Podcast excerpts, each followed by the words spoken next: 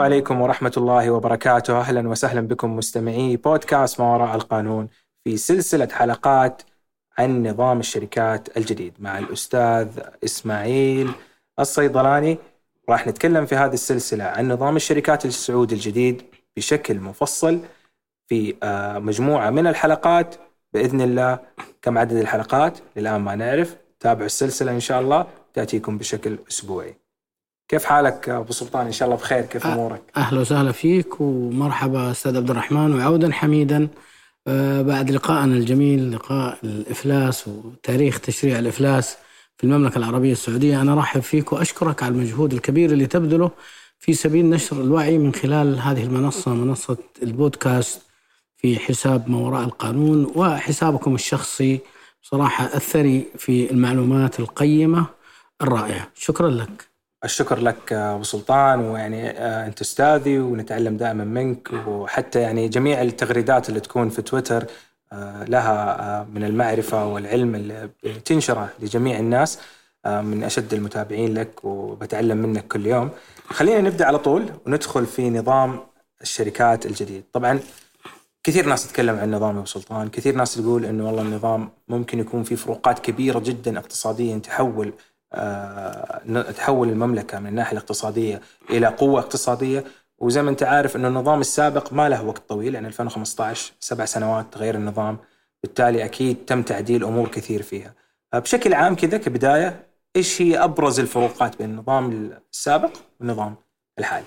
طيب بسم الله الرحمن الرحيم الحقيقة اليوم عندما نتأمل الفرق بين النظام القديم أو النظام الآن الحالي والنظام المعمول فيه آه، أو الذي صدر مؤخرا نجد أنه وإن كان هناك فروقات في عملية هيكلة النظام والتعامل مع النظام من خلال صور جديدة في الأحكام في المدارس القانونية في في في النصوص والأحكام التي تتعلق بالتعامل مع هذه الشركات.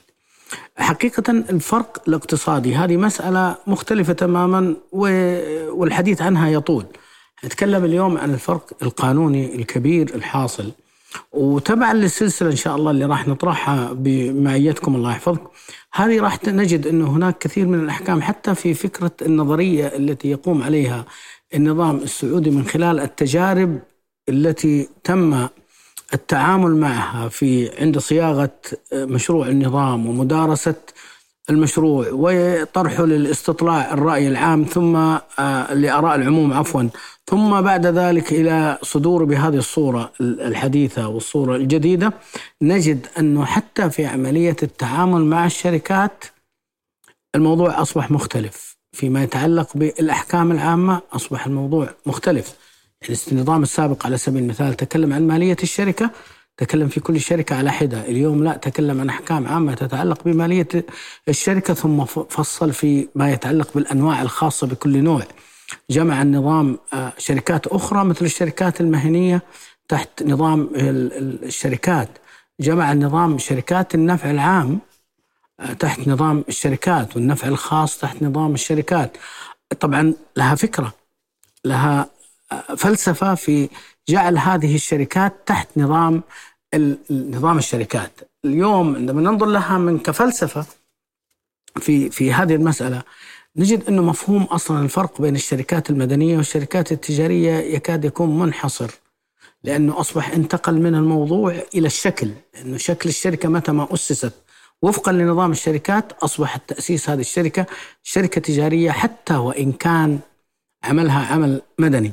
فبالتالي تخضع لأحكام نظام الشركات وخضوعها لنظام الشركات خضوعها للأحكام المترتبة في هذا النظام خضوعها للجهة القضائية عند حصول الخلاف أو الاختلاف الجهة القضائية راح نرى كيف أنه يجتمع تحتها آه، فكرة في نظر حتى الدعاوى والمنازعات المدنية والجزائية والدعوات والدعاوى الإدارية في جزء محصور جدا راح نتكلم عنه عندما يأتي آه، في موضعه كيف إنه حتى المحكمة التجارية المحكمة المختصة بنظر هذا النزاع أو اللجنة لجنة النظر في منازعات الأوراق المالية تختص حتى في بعض القرارات الإدارية والاعتراض على القرارات التي تصدر من الجهة الإدارية والتظلم أمامها.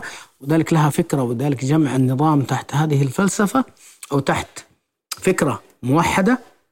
طبعا لها فكرة راح كما ذكرت راح يأتي الكلام عنها لكن يعتبر هذا تطور كبير جدا في في المدرسة التشريعية والمدرسة التنظيمية أو النظامية في المملكة العربية السعودية. كيف تأثيره راح يأتي تبعا للحديث كل جزئية وفي كل حلقة سوف نستنتج أو نستظهر التغييرات التي حصلت على نظام الشركات ما فقط من ناحية النصوص النظامية حتى من ناحية التعامل. لكن وفقا لإشكال الشركات الجديدة بما في ذلك الشكل الجديد اللي هو شركه شركة المساهمة المبسطة. نجد انه شركه الشركة أيضا أيضا ذات المسؤولية المحدودة التي غير النظام من فكرتها في جواز طرح أن تطرح حصص للاكتتاب. هذه أيضا من الأشياء اللي غيرت في فكرة النظام وطبعا راح نأتي لماذا؟ هذه الفكرة أتت فكرة الطرح للاكتتاب حصص للاكتتاب راح نأتي لها ونحن نتكلم عنها. عندما نتكلم عن مالية الشركة وجواز إنه يكون هناك حصص لبعض الأشخاص إنه يتم منحهم حصص مقابل أعمال يقدمونها للشركة. هذه جزء منها فيما يتعلق بالتوائم بينه وبين الطرح للاكتتاب العام آه للاكتتاب عفوا. فبالتالي نجد أنه التغير هذا اللي حصل وكأن النظام يريد من أي شخص أن يتعامل وفق منشأة إما أن تكون منشأة خاصة به كمؤسسة أو منشأة من خلال شراكات وتكون هذه الشراكات وفقا للنظام سهل النظام كثيرا في في إجراءات التعامل مع الشركات في إدارتها في ماليتها في إجراءات تأسيسها في قيود وضوابط رفعها كثير في مكان يتم التعامل فيه من أجل تسهيل عملية تأسيس هذه الشركات والمنشآت وحقيقة دعني أكون معك صريح في العبارة أن النظام كأنه يقول اعمل نظاما ووفق النظام وإلا سيتم اتخاذ الإجراءات النظامية في مواجهتك. هذه فكرة النظام. جميل جدا. آه، مقدمة رائعة وأسهبت بشكل رائع أبو سلطان في الموضوع. آه، ممكن خلينا نبدأ من المادة الثانية. الجميع لاحظ أنه في النظام السابق الشركة كانت عقد بين شريكين أو أكثر. وبعد ذلك ظهرت آه، شركة ذات الشخص الواحد وبأحكامها الخاصة. في النظام الجديد الشركة كيان قانوني. طب بشكل عام إيش هو الفرق بين هذا الشيء وهذا الشيء؟ هل هنالك فروقات؟ لأنه في البعض يقول النتيجة واحدة بالتالي مو مهم الفرق. وفي البعض يقول لا هنالك فرق مثلا في دعاوى المسؤولية مثلا في متى تكون الشركة مست... آه، مؤسسة تأسيسا صحيحا؟ آه، فكرة الاستعادة اللي تناقشنا فيها أنا وأنت أبو سلطان. أعطينا كذا بشكل عام. جميل. طيب قبل ما نروح للمادة الأولى المادة الثانية عفوا خلينا أعرض فقط على فقرة في المادة الأولى تتعلق في تعريف الأقارب.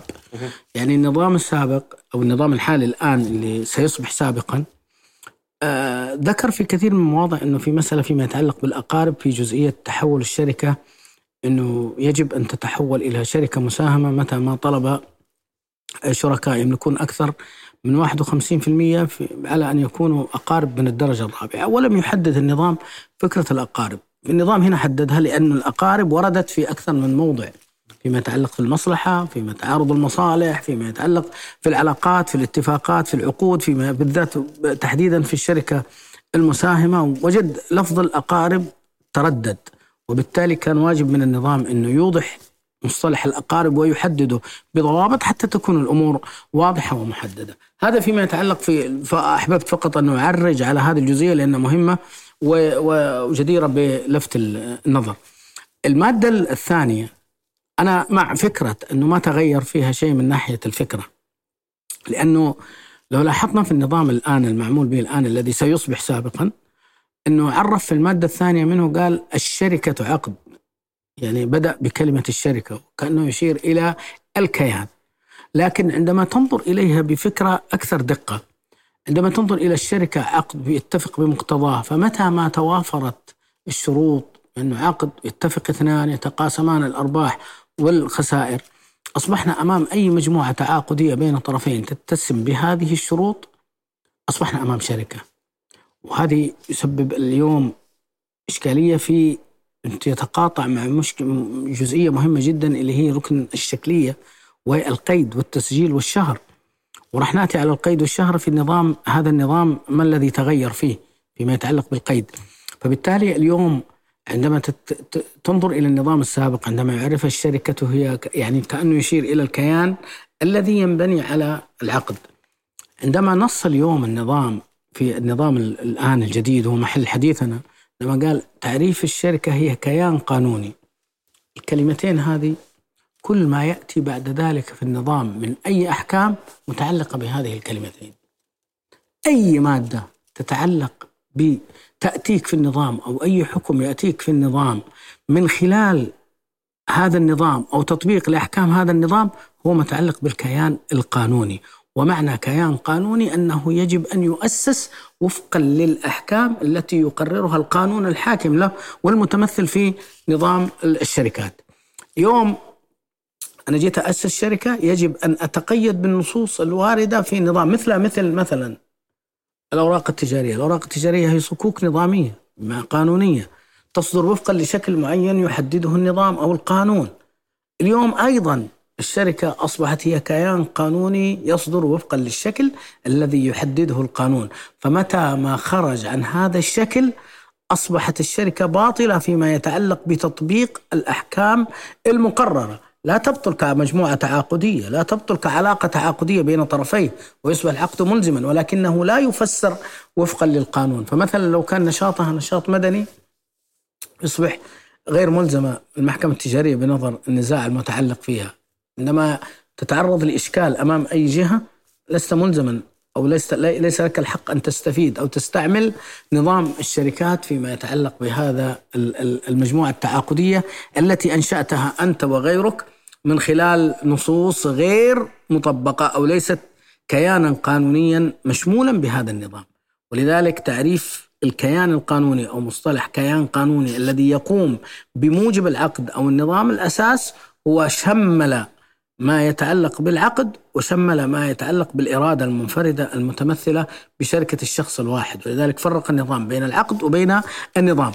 هنا يقودنا إلى إلى فكرة أكثر عمقا. وهذه موجودة قديمة ليست يعني هي فك الفقه اليوم لما يجي يقرر أحكام المسألة ليست بذات بهذه البساطة وهذه السهولة. صراعات فكرية قامت من أجل الحصول على فكرة كيان قانوني أو الشركة عقد يلتزم بمقتضاه أو أن الشركة هي كيان قانوني وهو فقه قديم وليس حديث. عندنا اليوم وهذا سبق كررته كثير وموجود من النظام السابق والنظام الذي قبل وأي نظام آخر موجود فيه اسم شركة نظامية تجد هذه الفكرة.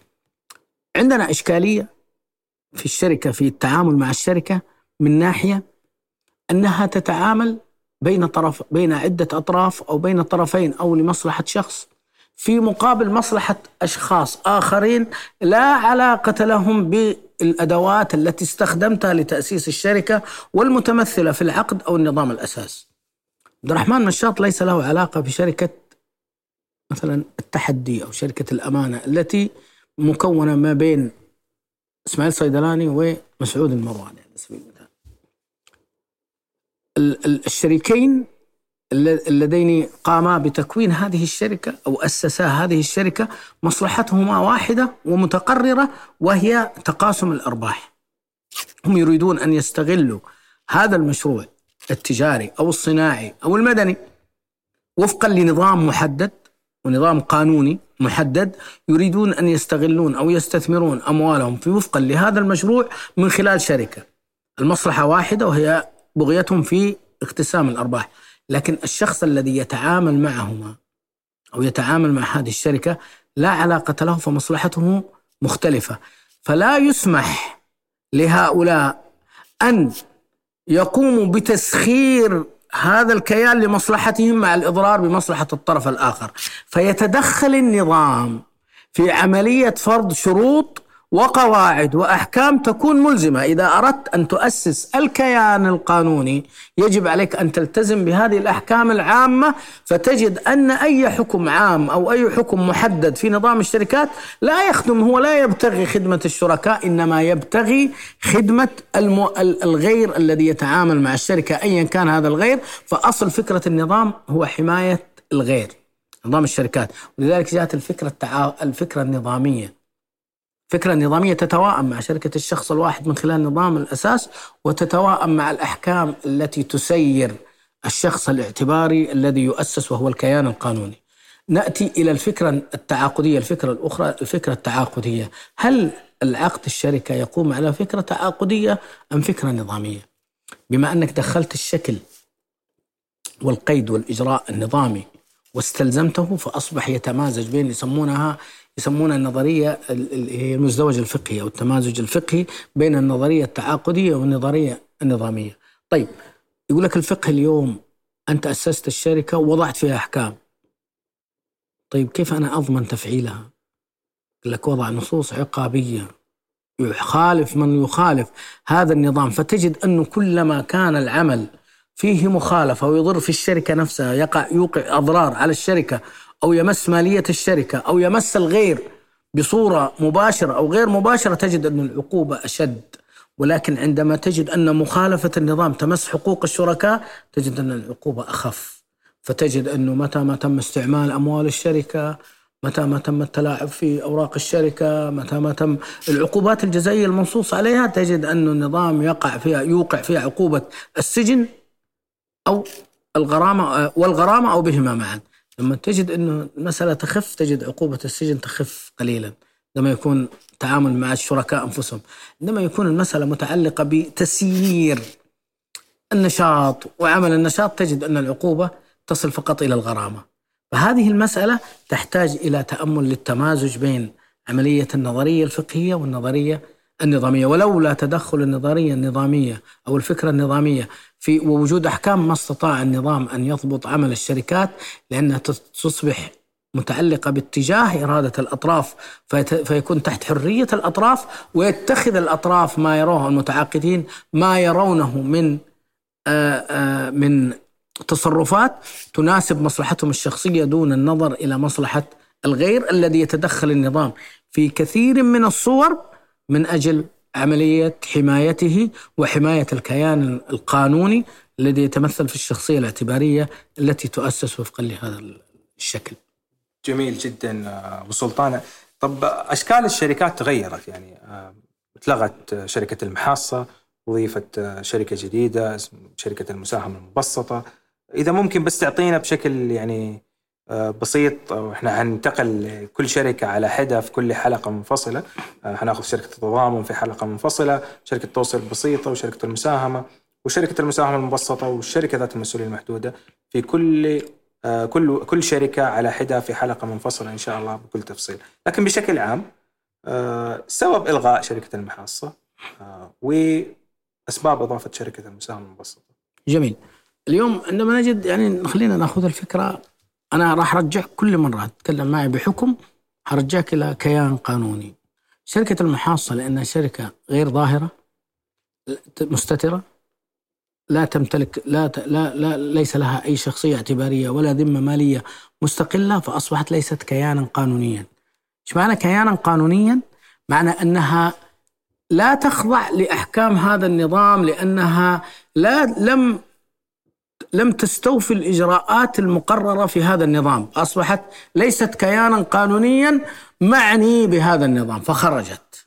فخرجت من النظام. أصبح النظام عندما أسس واعتبر أنه أي شركة تريد أن تؤسس يجب أن تكون كيانا قانونيا يجب أن تكون مشهرة مكتوبة مقيدة مسجلة في السجل التجاري وفي عقد مكتوب أو نظام أساس. فبالتالي ليست كيانا قانونيا فخرجت.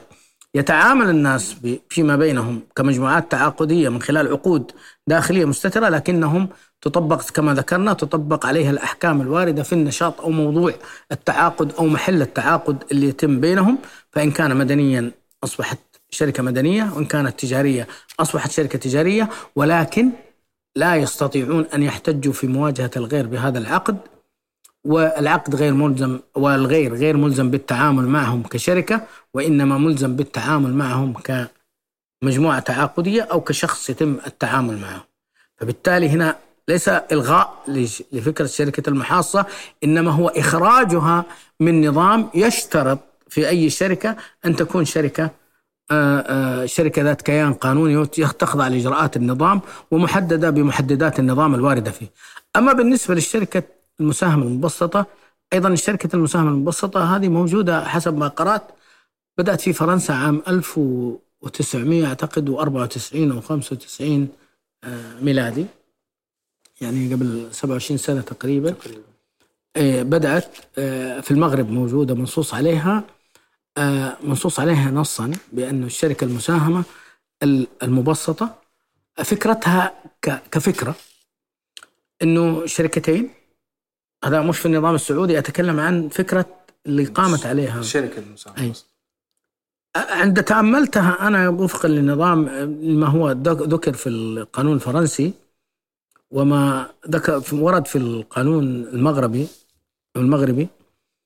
آه، عندنا كان هنا ممارسة بين بالذات شركات المقاولات يمارسون ممارسة اسمها عقود التضامن المشترك أو الجوينت فينشر.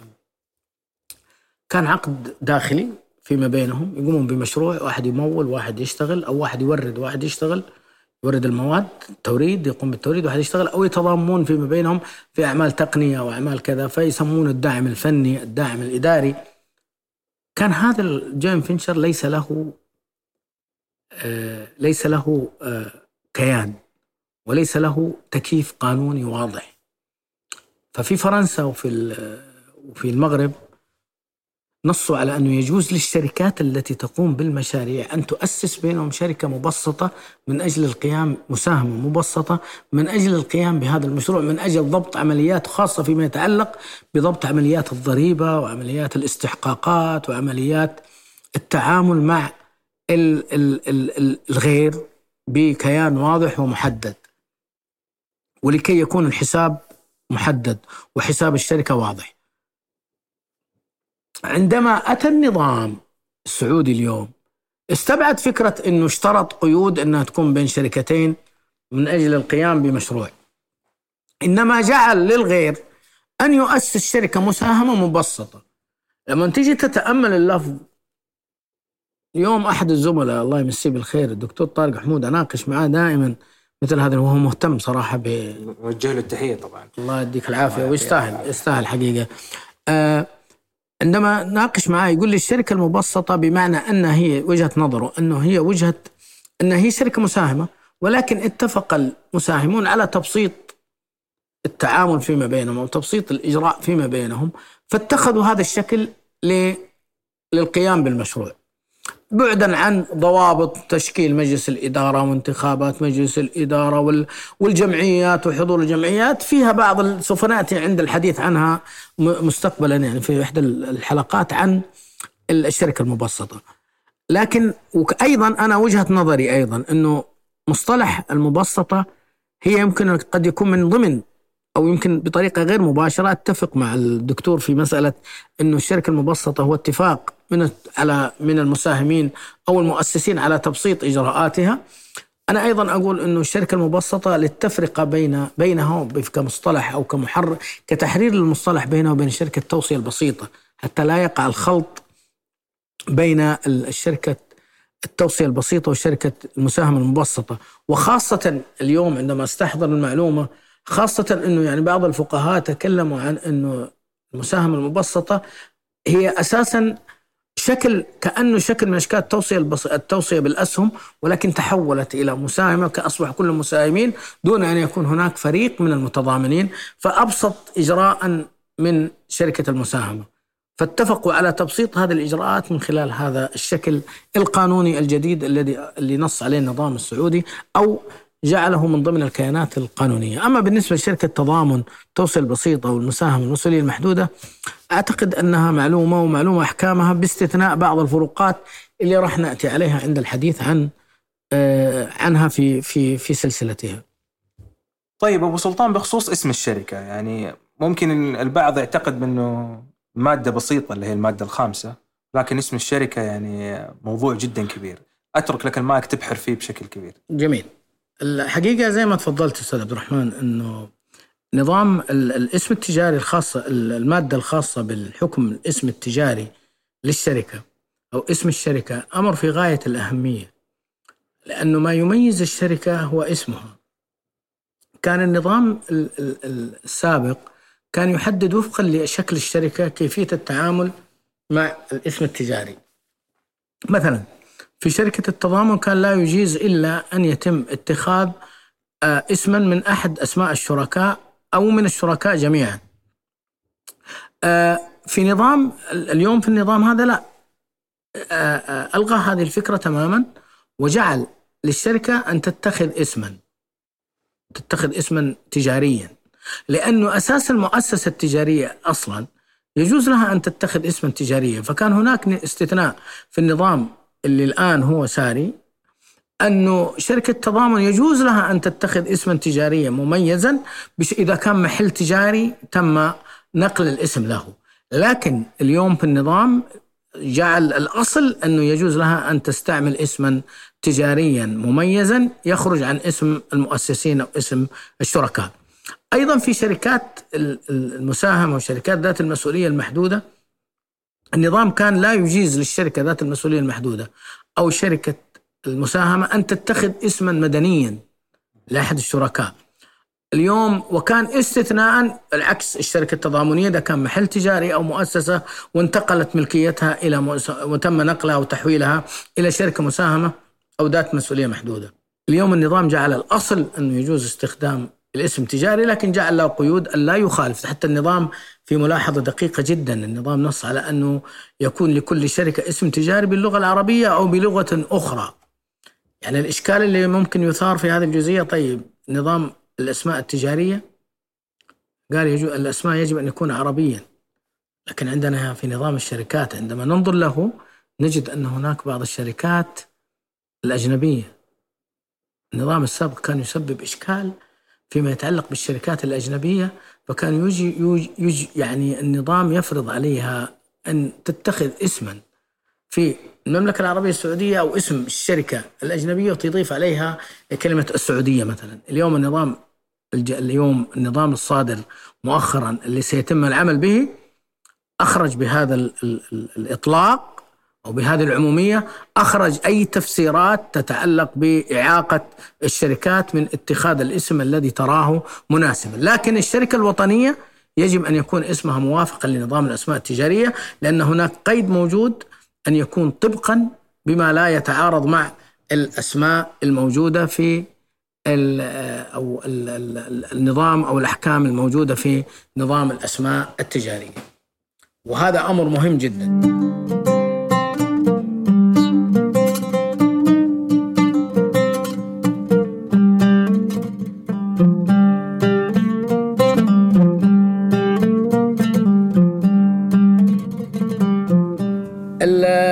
طبعا القيود اللي واردة في النظام نظام الأسماء التجارية الا يكون الاسم مخالفا أو في نظام الشركات الا يكون الاسم مخالفا لنظام الأسماء التجارية أو والأنظمة الأخرى واللوائح المعمول بها في المملكة العربية السعودية. يعني مثلا على سبيل المثال نظام الاستثمار الأجنبي. آه مثلا آه نظام إذا الشركة تريد أن تتخذ شركة ذات النفع العام يجب أنها تكون آه باسم يتوافق مع الأنظمة واللوائح اللي تصدرها الجهة المختصة. يجب أن يكون الاسم لا يتخذ من الأسماء الممنوع استخدامها. مثلا شركة الحرم المكي مثلا. ما يجوز. الحرم النبوي ما يجوز. شركة يعني مثل هذه الأمور التي لا يجوز استخدامها لها أنظمة تحدد ضوابط استخدام أسماء الأسماء المسجل أسماء التي آه، فيها إساءة الأسماء المتعلقة ببعض الديانات آه، مثلا غير الإسلام مثلا استخدامها. هذه الأسماء كلها لا يجوز استخدامها لأنه حتى وإن أجاز لك النظام أن تستخدم اسم بلغة أجنبية للشركات المسموح لها باتخاذ الأسماء. بلغة أجنبية يجب أن يكون يراعي في الأنظمة ذات العلاقة ونظام الأسماء التجارية. آه هذه فكرة حديثة اتخذها النظام وفقا لهذا النص. تداخل النظام آه، بين أسماء التجارية بين نظام الأسماء التجارية ونظام الشركات أراد النظام أن يرفع هذا التداخل من خلال القدرة على التعامل مع الأنظمة الأخرى ذات العلاقة. يعني كان سابقا في إشكال في التعامل ما بين اسم بين نظام الشركات وبين نظام الأسماء التجارية، اليوم هذا النص بعموميته و ب آه، خليني يعني أعطيك المصطلح بانفتاحه وسماحه باتخاذ كثير من ورفع الكثير من الضوابط والقيود السابقة أصبح اليوم يستطيع أن يتواءم مع نظام الأسماء التجارية. هذا فيما يتعلق في المادة الخامسة من نظام الأسماء التجارية. جميل يا أبو سلطان الله يعطيك ألف عافية. يعني آه، بخصوص الاسم التجاري اختصرت ووفيت لكن بخصوص طلب تأسيس الشركة أو المادة السادسة فيها كلام كثير آه، خصوصا الفقرة الخامسة ومن هو المؤسس؟ هذا السؤال كثير من هو المؤسس في الشركة؟ جميل الحقيقة يعني شوف أنا لذلك أنا أقول أنه آه، عندما نتحدث عن نظام الشركات نجد العبارات واضحة ومحددة هذه العبارات الواضحة المحددة ترى مبنية على على خلافات وعلى آراء فقهية ونظرات نظريات فقهية عميقة وقديمة وفيها جدل بين الفقهاء. يعني الموضوع لم يكن سهلا. وأنا أكرر كل الأحكام اللي تراها بنظام مثل نظام الشركات. لم يكن الموضوع سهلا حتى يخرج هذا النظام سواء في المملكة العربية السعودية أو في غيره من التشريعات. يعني المؤسس مثلا المؤسس آه، حصل على خلاف كبير جدا بين الفقهاء في تحديد مفهوم من هو المؤسس.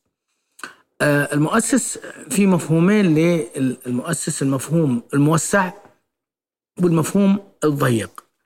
المفهوم الضيق يتكلم كل الشخص الذي لديه نية في الاشتراك في الشركة. يعني قدم رغبته في الدخول في الشركة ولكنه لم يتقدم بطلب التأسيس إلى الجهة المختصة. هذا يعتبر مؤسس. فيخرج عنه الوكيل الذي يتقدم نيابة عن المؤسسين. هذا ليس مؤسسا. من شارك في آه، عملية الدعاية للشركة والتسويق للشركة كان يعتبرونه مؤسسا. بعض الفقهاء على هذا على النظرية. لكن أتى مفهوم موسع لعملية أو مفهوم المؤسس في الشركة وهو الشخص الذي يقوم بالإفصاح عن رغبته في تأسيس هذا الكيان القانوني المسمى الشركة. المفهوم الموسع يقوم على على جزئيتين. اولا أن يقوم بالأعمال المادية اللازمة لتأسيس الشركة. الأعمال المادية القانونية. الآن نترك مسألة تقديم الحصص ونية المشاركة وال... هذه مسألة تتعلق بعقد الشركة وتأسيسها كشروط موضوعية خاصة لها كلام ولها سياقها. نتكلم عن حتى نقول أن هذا الشخص هو مؤسس بمفهومه الواسع وهو الأصل. أن يكون المؤسس بالمفهوم الواسع وهو الرأي الفقهي الأصوب في عملية التعاطي مع فكرة المؤسس أن المؤسس هو الذي يقوم بالأعمال المادية القانونية يوقع على طلب التأسيس. يضع بياناته على طلب التأسيس. هذا عمل مادي قانوني لأن النظام يشترط أن يكون هناك طلب لتأسيس الشركة. النظام المعمول به الآن ما كان يشترط من جميع المؤسسين. كان يشترط لو بعض المؤسسين يتقدمون لكن بيان طلب التأسيس يقدم من أحد المؤسسين في أسماء المؤسسين الخمسة الأربعة الثلاثة الاثنين أو الشركاء فيوقع طلب التأسيس ويقدم للجهة المختصة. النظام اليوم النظام الصادر الآن محل الدراسة والبحث هذا النظام اشترط أن يتم تقديم الطلب من جميع المؤسسين. فأصبح في عمل مادي قانوني يتمثل في تقديم الطلب إعداد الطلب وبيانات الطلب والتوقيع على هذا الطلب والتقدم به للجهة المختصة. التقدم إما أن يكون من المؤسسين جميعا أو من ينوب عنهم من الوكلاء. فأصبحنا أمام عمل مادي قانوني. الآخر أو المحدد الآخر للمفهوم الواسع لعملية المؤسس هو فكرة أن يكون لديه النية في تقديم هذا الطلب والنية في الاشتراك والمساهمة أو تأسيس هذا الكيان القانوني المسمى شركة. وهذا الكلام هو المستقر تقريبا في كثير من التشريعات والأنظمة التي تعتمد المفهوم الموسع لفكرة المؤسس. هذا فيما يتعلق في عملية المؤسس. وطبعا له كثير كلام كثير في عملية التنظير لكن المفهوم الموسع هو المفهوم الذي يتوافق مع نظام الشركات الذي نص على أنه يعد مؤسسا كل من اشترك فعليا في تأسيس الشركة وساهم في رأس مالها بحصة نقدية أو عينية. يعني يكون فيه عمل قانوني وفي مشاركة من خلال تقديم الحصص. الثاني ويقدم يقدم المؤسسون طلب تأسيس الشركة وقيدها إلى السجل التجاري مرافقا له عقد التأسيس أو النظام الأساس والبيانات والوثائق اللازمة وفقا لشكل الشركة. وراح نأتي على البيان والوثائق عند الحديث عن كل شركة على حدة. فهذه هي فيما يتعلق بالفكرة. آه، طبعا النظام أخذ بالنظام السعودي أخذ بالمفهوم الموسع لفكرة المؤسس. آه، طبعا عندنا إجراءات آه، فيما يتعلق في التأسيس لأنه أنت تعرف الشركة هي شركة عندما قلنا كيان قانوني بمعنى أنه لابد أن يتوافق مع القانون ويظهر وفقا لأحكام القانون. من الأحكام المهمة في قانون أو نظام الشركات اللي هو القيد والشهر. الكتابة والقيد والشهر. طبعا ال ال ال النظام عندما تكلم عن آه تقديم تقديم عقد أو تقديم نظام أساس يجب أن يكون مكتوبا آه راح نأتي عن الكتابة فيما بعد وآثارها في حلقة آه، الحلقة القادمة إن شاء الله. لكن الآن نبغى فقط نتكلم عن جزئيات ذات أهمية فيما يتعلق في عملية طلب التأسيس كواقعة مادية قانونية أيضا يعني بمعنى أنه القانون يتطلبها وهي واقعة يجب أن تكون ملموسة مشاهدة مقدمة إلى الجهة المختصة. عندما يقدم المؤسسون أو الشركاء في الشركة وهنا سماهم المؤسسون فأطلق لقب أو أو مصطلح المؤسسون على الشريك وعلى المؤسس. كان سابقا تقريبا يطلق يطلق هذا اللقب على المؤسس في الشركة المساهمة الآن على المساهمة وغير المساهمة. آه، أصبح اسمه المؤسس لأنه يتقدم بطلب. مرحلة التأسيس اسمها فيتقدم فيها. من يبت في هذا الطلب؟ يبت في إدارة اسمها إدارة السجل التجاري. تستوفي البيانات والوثائق اللازمة وفقا لأحكام النظام. العبارة هذه يبت السجل التجاري في الطلب المستوفي البيانات والوثائق اللازمة وفقا لأحكام النظام. هذه ترى لها فكرة قانونية عالية جدا. الفكرة هذه تسمى فكرة التصور الفقهي في موائمته للواقع العملي. كيف هذا الكلام؟ أنا اليوم شركة ذات مسؤولية محدودة. لا يجيز لي النظام أن أعمل في نشاط معين. عندما أقدم طلب التأسيس النظام إيش يقول؟ يترتب على أن إذا قمت بالعمل شركة باطلة ويصبح من يتعامل باسمها هو المسؤول. هذه الفكرة اللي يقوم عليها النظام.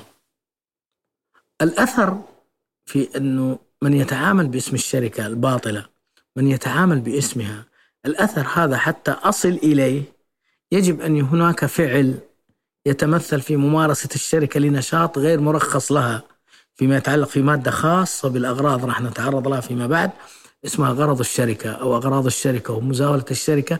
لأغراض راح نتعرض للأغراض التي يجوز أو لا يجوز لأنها تتعلق في ركن موضوعي من أركان الشركة يسمى المحل. محل الشركة هو الموضوع أو النشاط الذي تمارسه وهو يختلف عن محل الشركاء أو محل التزام الشركاء المتمثل بتقديم الحصة بينهم خلاف الاثنين أو اختلاف. لكن أنا عندما أتكلم عن طلب التأسيس كطلب يقدم ومستوفي الإجراءات لن يتم إجازة هذه الشركة إلا بعد أن يتأكد تتأكد الإدارة المختصة في الجهة المختصة المتمثلة في وزارة التجارة أن الطلب مستوفي. فإذا تقدمت في شركة غرضها غير جائز نظاما أو لا يسمح لهذه الشركة لن يقبل هذا الطلب. إذا الأثر المترتب على عملية تقديم طلب مخالف للنظام وأنه يتحمل من قام بالعمل في هذه الشركة الآثار المترتبة على بطلان هذه الشركة لا يمكن تصوره لأنه واقعيا لا يمكن أن يكون لأن هناك جهة لن تجيزه. فلذلك يضعون هذه المسألة من مسائل التصور الفقهي فيما لو حصلت يتم معالجتها وفقا للفقه. لكن واقعيا لا يتصور أن تقوم شركة مثلا شركة ذات مسؤولية محدودة لا يتصور فيها أن تمارس أعمال البنوك لأنه لن يجيز لها النظام ذلك. لكن لو مارست تصبح الشركة باطلة لأنه غرضها غير مسموح لها نظاما. فيتحمل من يمارس هذا العمل يتحمل الآثار المترتبة أو الالتزامات المترتبة على هذا العمل. طيب نجي جزئية العمل اللي يقوم فيه إدارة السجل التجاري. مؤسسين قدموا طلب لإدارة السجل التجاري مستوفي الإجراءات النظامية تقدموا لإدارة السجل التجاري. إدارة السجل التجاري رفضت قيد الشركة. خليني لأنه هذا الكلام سيرتبط في ما بعده في الجزئية الأهم. إدارة السجل التجاري عندما ترفض. خليني أرجع لك الآن المادة اللي قال المادة الثانية. قلنا الشركة تعريفها إيش؟ كيان قانوني. إذا في قانون ينظم هذه الجزئية. النظام حتى يرسخ فكرة الكيان القانوني اشترط على شركة على إدارة السجل التجاري أن تسبب قرار الرفض. جميل. ليش؟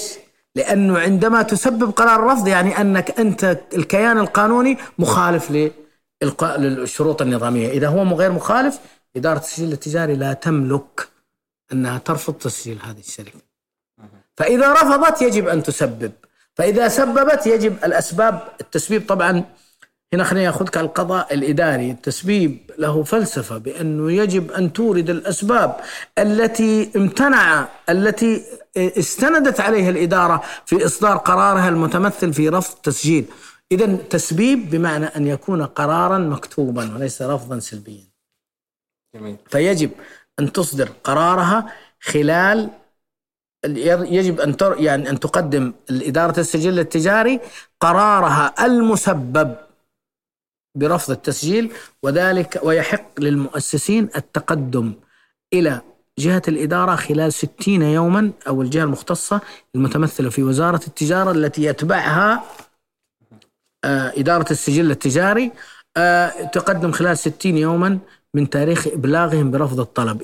إذا النظام هنا أوجب على إدارة السجل التجاري أن تقدم قرارا مسببا مسببا مبين فيه أسباب رفض الطلب. يعني أن إدارة السجل التجاري يجب أن تقدم الأسباب التي خالف فيها أو تبين المواضع التي خالف فيها مقدم الطلب النظام لأن النظام يشترط أن يكون النظام ينص على أن الشركة كيان قانوني فيسير معه القانون في كل مرحلة من مراحل تكوينه.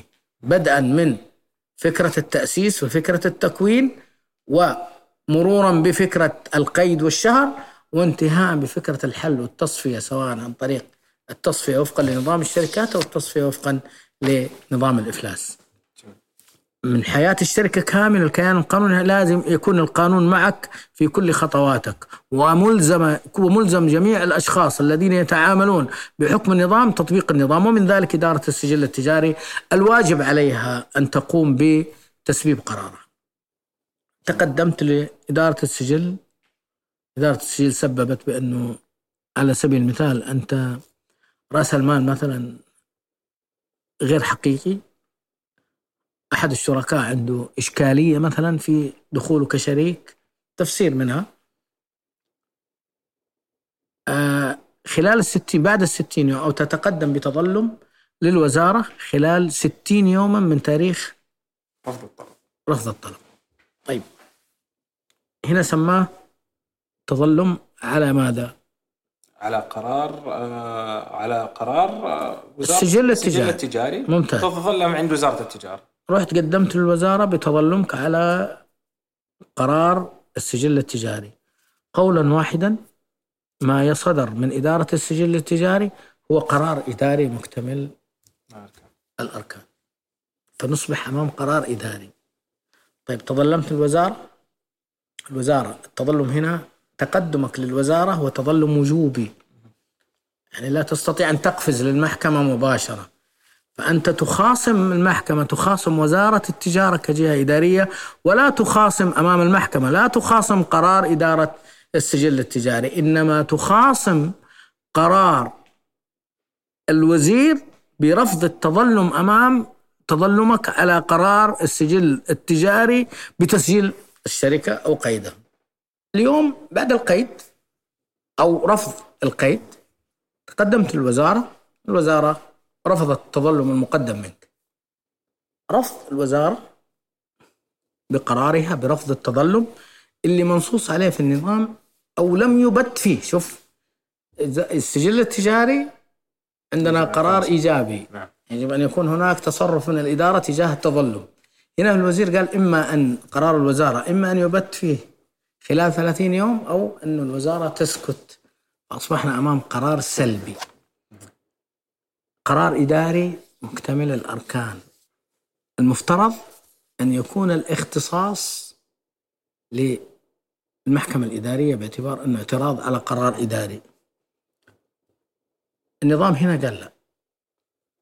النظام قال في حال رفض التظلم إذا لم يتم البت خلال ثلاثين يوما من تاريخ تقديمه يحق للمؤسسين التظلم أمام الجهة القضائية المختصة.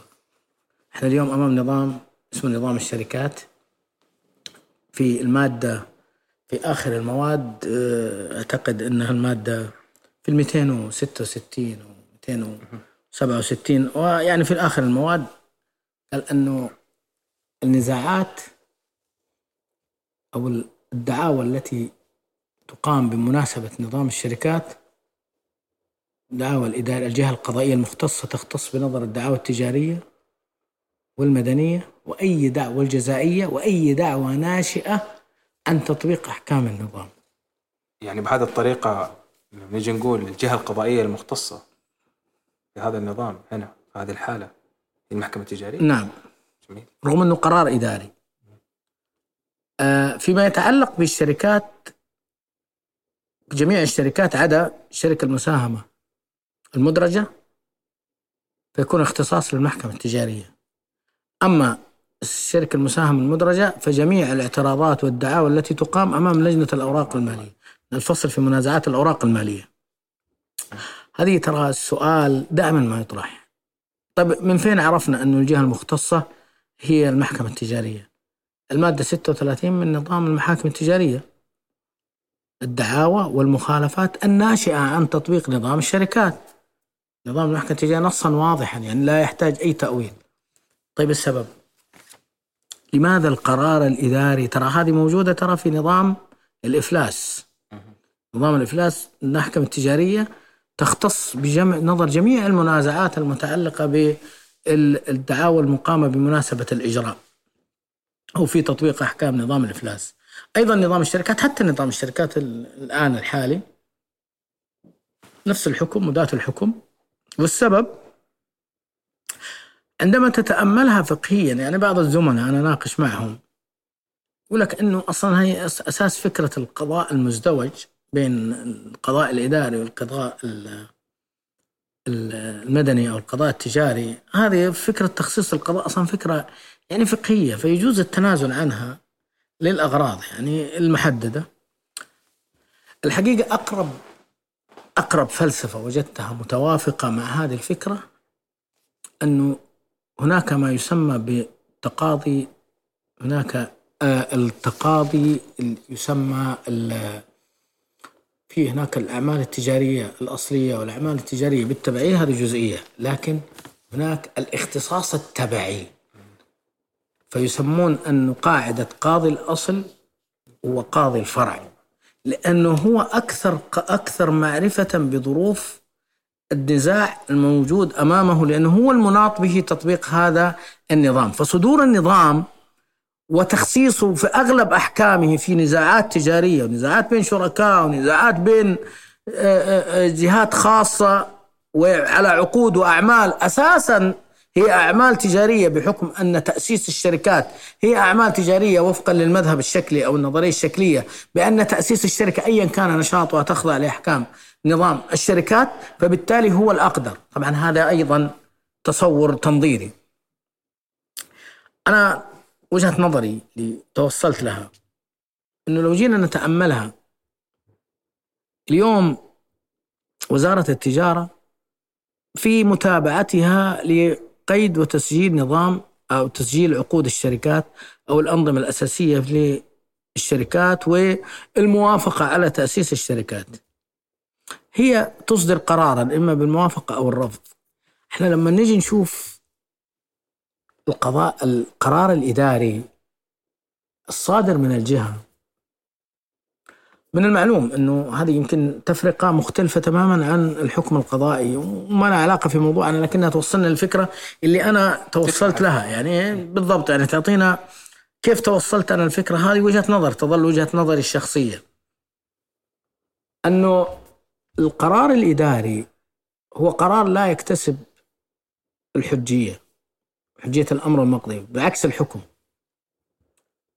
وين وجه الكلام هذا أنا أريد أن أقول أنه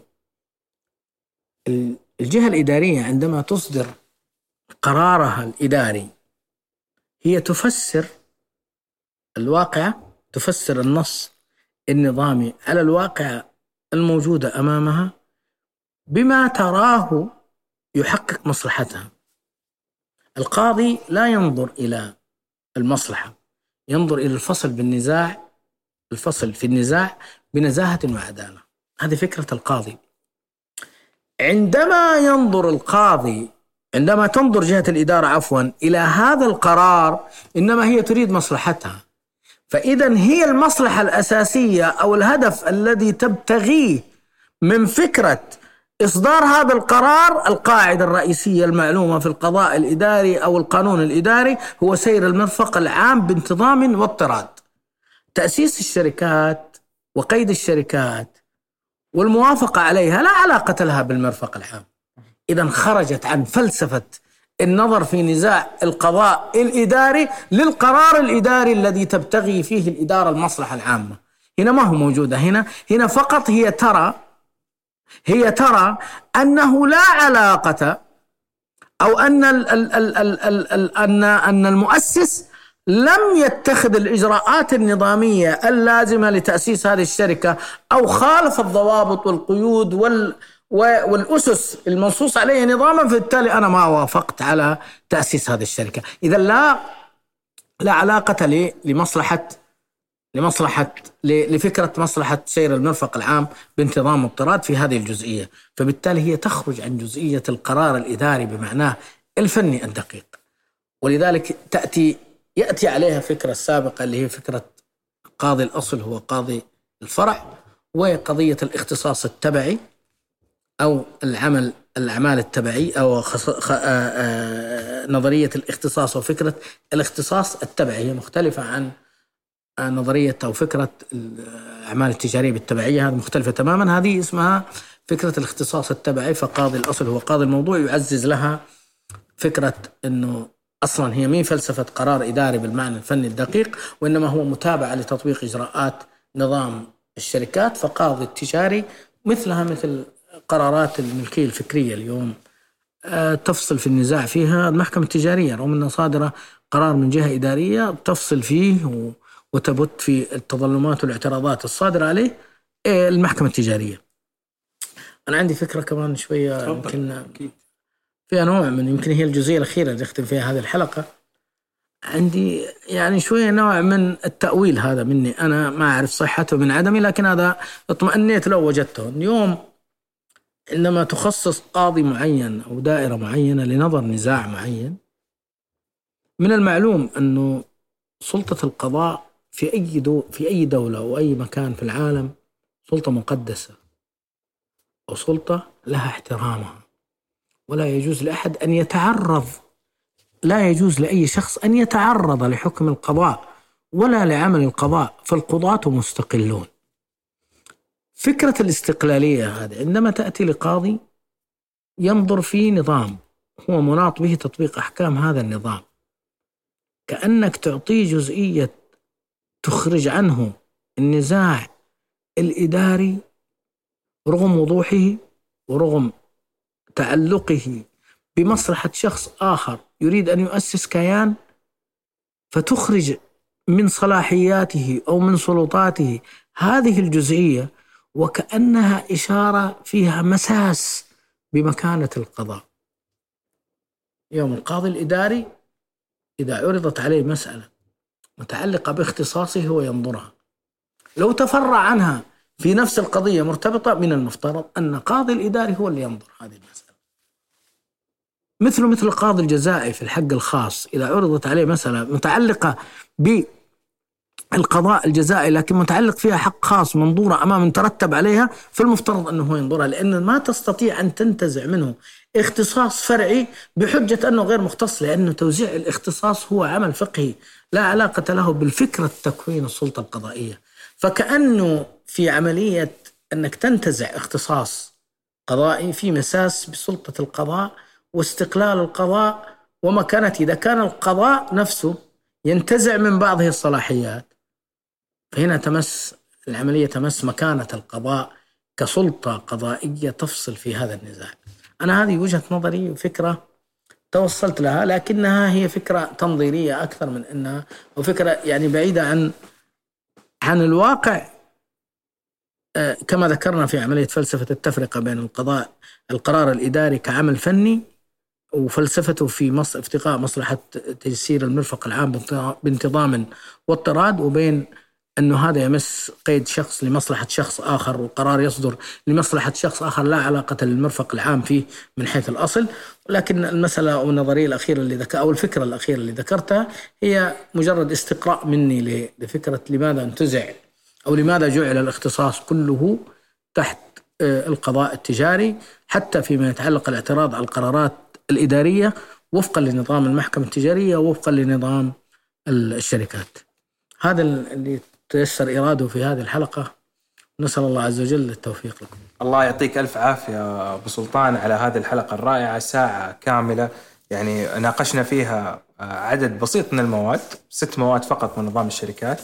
ولهذا راح تكون السلسلة بإذن الله سلسلة مطولة عن نظام الشركات. نتكلم فيها بالتفصيل مع الأستاذ إسماعيل صيدلاني عن جميع تفاصيل نظام الشركات السعودي الجديد. نلتقيكم بإذن الله في الحلقة القادمة. كونوا بالقرب.